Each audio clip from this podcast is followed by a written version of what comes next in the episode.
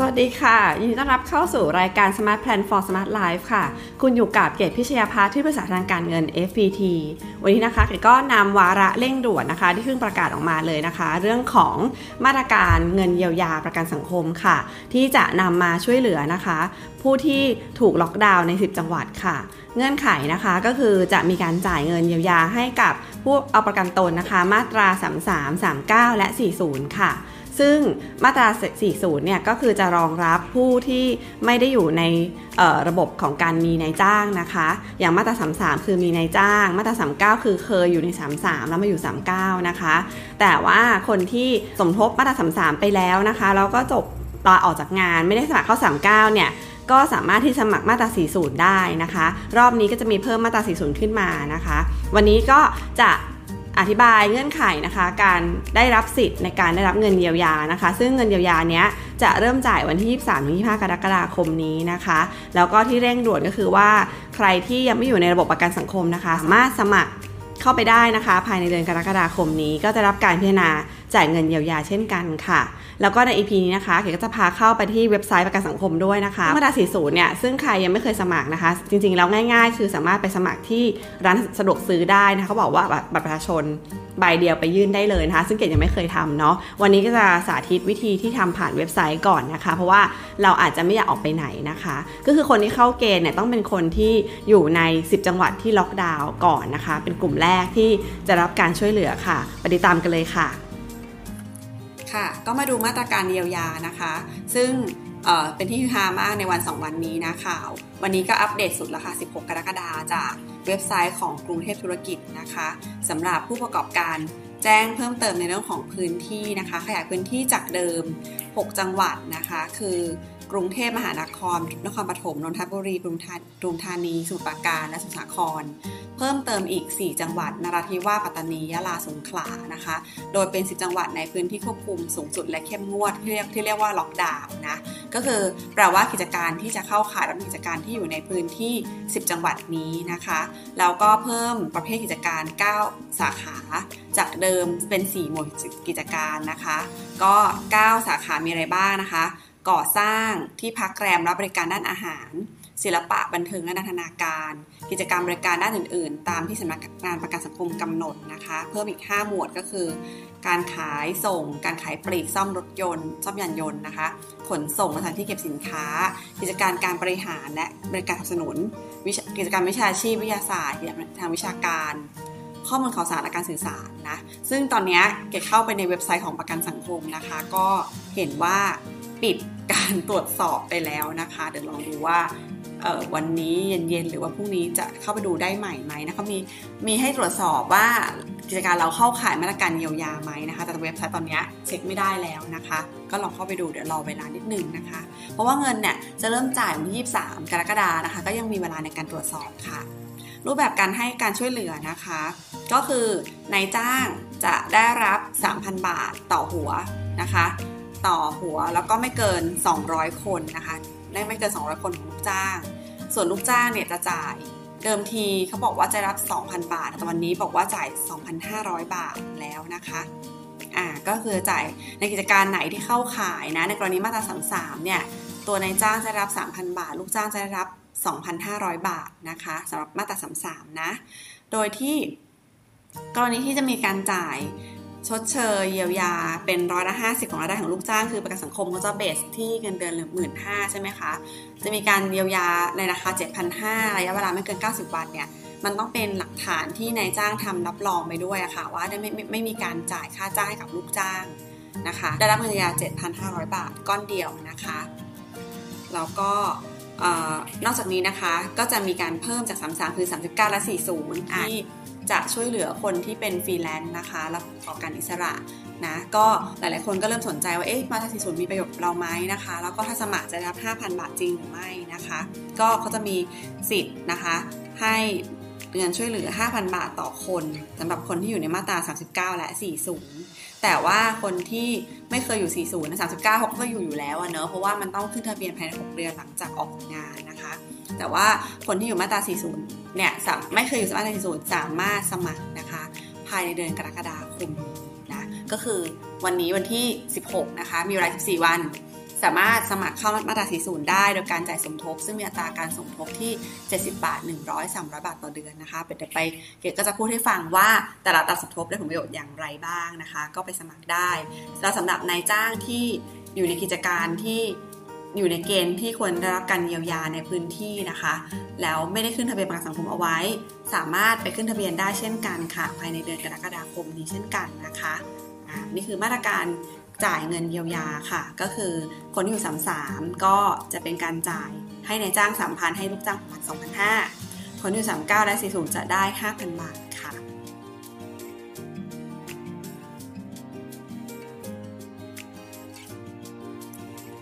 เด็กก็จะมารีวิวนะคะผลประโยชน์ในการสมัครประกันสังคมมาตรา 40 ค่ะสำหรับท่านที่กำลังตัดสินใจอยู่นะว่าเราจะสมัครมาตรา 40 ดีไหมนะคะ เพื่อจะมีสิทธิ์รับเงินเยียวยานะเด็กไม่อยากให้โฟกัสเรื่องเงินเยียวยาเป็นหลัก เพราะว่าไม่รู้ว่าเราจะเข้าเกณฑ์หรือเปล่านะก็ยังไม่มีใครได้รับประกาศของรัฐอันนี้นะคะอ่าก็เอาเป็นว่าดูผลประโยชน์ของมาตรา 40กันดีกว่านะคะ ว่ามันมีประโยชน์กับเราจริงๆไหมนะคะอ่ามาดูนะคะ ผู้ที่มีสิทธิ์สมัครนะก็คือ ผู้ที่เป็นบุคคลทั่วไปที่อายุไม่ต่ำกว่า 15 ปี 15 ปีบริบูรณ์แล้วก็ไม่เกิน 65 ปีบริบูรณ์นะ แล้วก็ไม่เป็นผู้ประกันตนมาตรา 33 มาตรา 39 หมายความว่าคนที่เคยอยู่ 33 มาก่อนนะ แล้วก็ไม่สมัคร 39 ต่อนะ วันนี้ก็เรียกว่าสามารถสมัครมาตรา 40 ได้นะคะโดยที่ผลประโยชน์นะ ในการที่จะได้รับความคุ้มครองเนี่ยจะมีทางเลือกในการจ่ายเงินสมทบนะคะชำระเงินรายเดือนนะคะเดือนละ 70 บาท 100 บาท และ 300 บาท ทางเลือกที่ 1 2 3 ให้เลือกนะคะ เดี๋ยวเราจะพูดให้ฟังว่าการสมทบในอัตราที่ต่างกันแต่ผลประโยชน์อะไรที่มันต่างกันบ้างค่ะนะคะ อย่างแรกเลยนะคะ ย้ำก่อนก็คือว่ามาตรา 40 ไม่มีค่ารักษาพยาบาล ไม่เหมือน 3339 นะคะ มีค่ารักษาพยาบาล แต่มาตรา 40 เนี่ยจะมีเงินชดเชยรายได้ ในกรณีที่เกิดประสบอันตรายจากการเจ็บป่วยหรืออุบัติเหตุนะคะการจ่ายชดเชยรายได้นะคะ ก็จะเป็นการจ่ายกรณีที่นอนโรงพยาบาล นะหรือผู้ป่วยนอกก็ได้ แต่ผู้ป่วยนอกจะต้องมีใบรับรองแพทย์ว่าให้หยุด 3 วันขึ้นไปนะคะอ่าโดยที่ว่าจะมีเกณฑ์การจ่ายว่าถ้านอนโรงพยาบาลนะจะได้วันละ 300 บาท ทั้ง 3 ทางเลือกนะคะ จะได้วันละ 300 บาทในการนอนโรงพยาบาล ส่วนแบบผู้ป่วยนอกนะคะ ถ้าไปเป็นเปนเกิดเเหตุแล้วก็ไป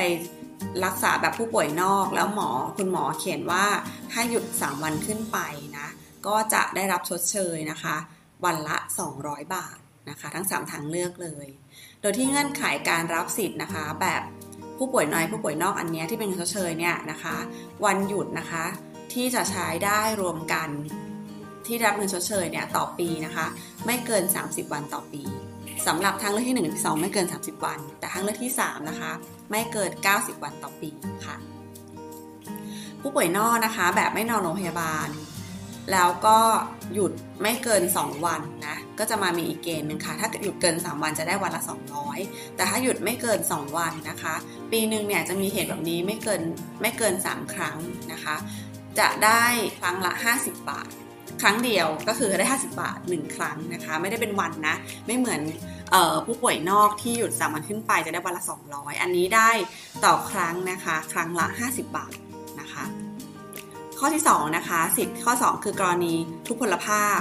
เราจะได้เงินทดแทนการขาดรายได้ ก็เรียกว่าเขาจ่ายให้เป็นรายเดือนเลยค่ะ ระยะเวลาในการจ่ายก็คืออย่างต่ำ15 ปีนะคือทั้งเรื่องที่ 1 ที่ 2 เนี่ยจ่าย 15 ปีนะคะ แต่ถ้าเกิดทั้งเรื่องที่ 3 จ่ายตลอดชีวิต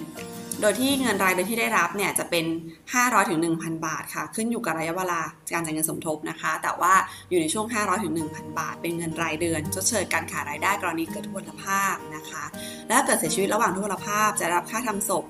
25,000 บาทสำหรับทั้งเลือกที่ 1 และ 2 นะคะ ส่วนทั้งเลือกที่3เนี่ยจะรับค่าทำศพ 50,000 บาทนะคะส่วนกรณีที่ไม่ได้เกิดทุพพลภาพนะ และกรณีเสียชีวิต จะรับเงินค่าทำศพทางเลือกที่ 1 กับ2เนี่ย 25,000 ทางเลือกที่ 3 ได้ 50,000 นะคะ แล้วถ้าเกิดกรณีจ่ายสมทบครบ 60 เดือนก่อนเสียชีวิต60เดือนคือ 5 ปี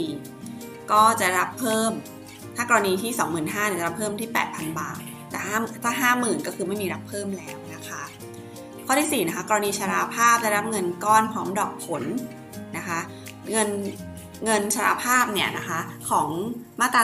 40 ก็คือจะรับเป็นเงินบำเหน็จตอนอายุ 60 นะคนก็สงสัยว่าเอ๊ะเราสมทบมาตราสามสามอยู่หรือสามเก้าอยู่เราเรารอจ่ายอะอย่างคนที่อยู่สามเก้าอันนี้ก็คือจะเข้าไม่ได้อยู่แล้ว แต่คนที่เคยอยู่สามสามแล้วก็ไม่ได้เข้า 39 นะคะแล้วจะสมัคร 40 เนี่ย การสมทบเงินชราภาพจะไปรบกวนทำให้ยอดเงินบำนาญที่เราจะได้รับน้อยลงไหมไม่ใช่ไม่เกี่ยวนะคะ ก็แยกกล่องออกไปเลยนะ อันนี้ก็คือสมทบต่างหากนะคะ เราก็จะรับเงินเป็นเงินบำเหน็จตอน 60 นะคะเป็นเงินบำเหน็จตอน60ยอดเงินก็คือเป็นยอดเงินที่เราสมทบเข้าไปนี่แหละ แล้วก็จะมีดอกผลนะคะ เรียกว่าก็คือผลตอบแทนจากการลงทุนของการสังคมให้เข้ามาด้วยนะ โดยที่ว่าเงินที่สะสมนะคะทางเลือกที่1เนี่ยที่ 70 บาทต่อเดือนนะไม่ได้มีกองไม่ได้กองเข้ากองทุนชราภาพ ไม่มีเงินส่วนนี้ ส่วนทางเลือกที่ 2 กับ 3 นะคะ มีการ เข้ากองทุนชราภาพก็คือครึ่งหนึ่งนะคะทางเลือกที่2เนี่ยเราจ่าย 100 บาทต่อเดือนเนี่ยจะเป็น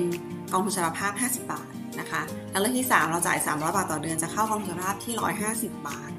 นะคะสองอันนี้ก็จะไปเข้าเป็นสมทบเป็นเงินบำเหน็จรับตอนอายุ 60 หรือตอนที่เราลาออกจากมาตรา 40 นะคะ โดยที่ว่าถ้าจ่ายสมทบ 180 เดือนขึ้นไปในทางเลือกที่ 3 ที่สมทบเดือนละ 300อะค่ะนะคะ ก็จะนอกจากรับเงินบำเหน็จ ตอน 60 แล้วจะรับเงินเพิ่มอีก 10,000 บาทด้วยนะคะ โดยทางเลือกที่ 2 กับ 3 นะคะ จะได้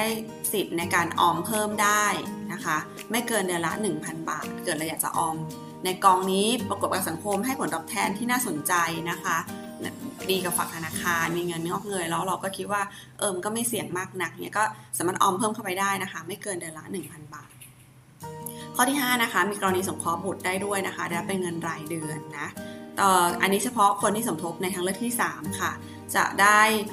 เงินสงเคราะห์บุตรนะคะ แรกเกิดถึง 6 ปีบริบูรณ์นะคะจ่ายเงินสมทบ 24 ใน 36 เดือน คนละ 200 บาท คราวละไม่เกิน 2 คนค่ะนะคะ ก็อันนี้คือสิทธิประโยชน์ของมาตรา 40 นะคะสำหรับใครที่เริ่มมาศึกษามาตรา 40 ว่าให้ผลประโยชน์ยังไงนะ อยากให้ให้พิจารณาว่าเราอยากได้ประโยชน์มันจริงๆนะคะ ไม่ใช่แค่เรื่องของเงินเยียวยา เพราะเกิดสมัครแล้วเนี่ยไม่ได้รับเงินเยียวยาตามที่ตั้งใจไว้ก็ก็อาจจะเออไม่ไม่ happy ไม่ตรงประเด็นนะคะ ช่องทางการชำระเงินสมทบนะคะ ก็จะสามารถใช้ฝากหักบัญชีเงินฝากธนาคารได้นะหลายธนาคารเลย แล้วก็จ่ายผ่านเคาน์เตอร์เซอร์วิสก็ได้นะคะตู้บุญเติมบิ๊กซีก็มีด้วยนะคะง่ายๆนะตอนสมัครนะคะสมัครได้ทั้งเว็บไซต์นะคะที่เกตรีวิวไปนะคะ แล้วก็ สมัครผ่านเซเว่นอีเลฟเว่นไปที่สำนักงานประกันสังคมก็ได้หรือบิ๊กซีก็ได้นะคะ ก็ลองดูค่ะว่าเราสนใจสมัครมาตรา40ไหมนะคะ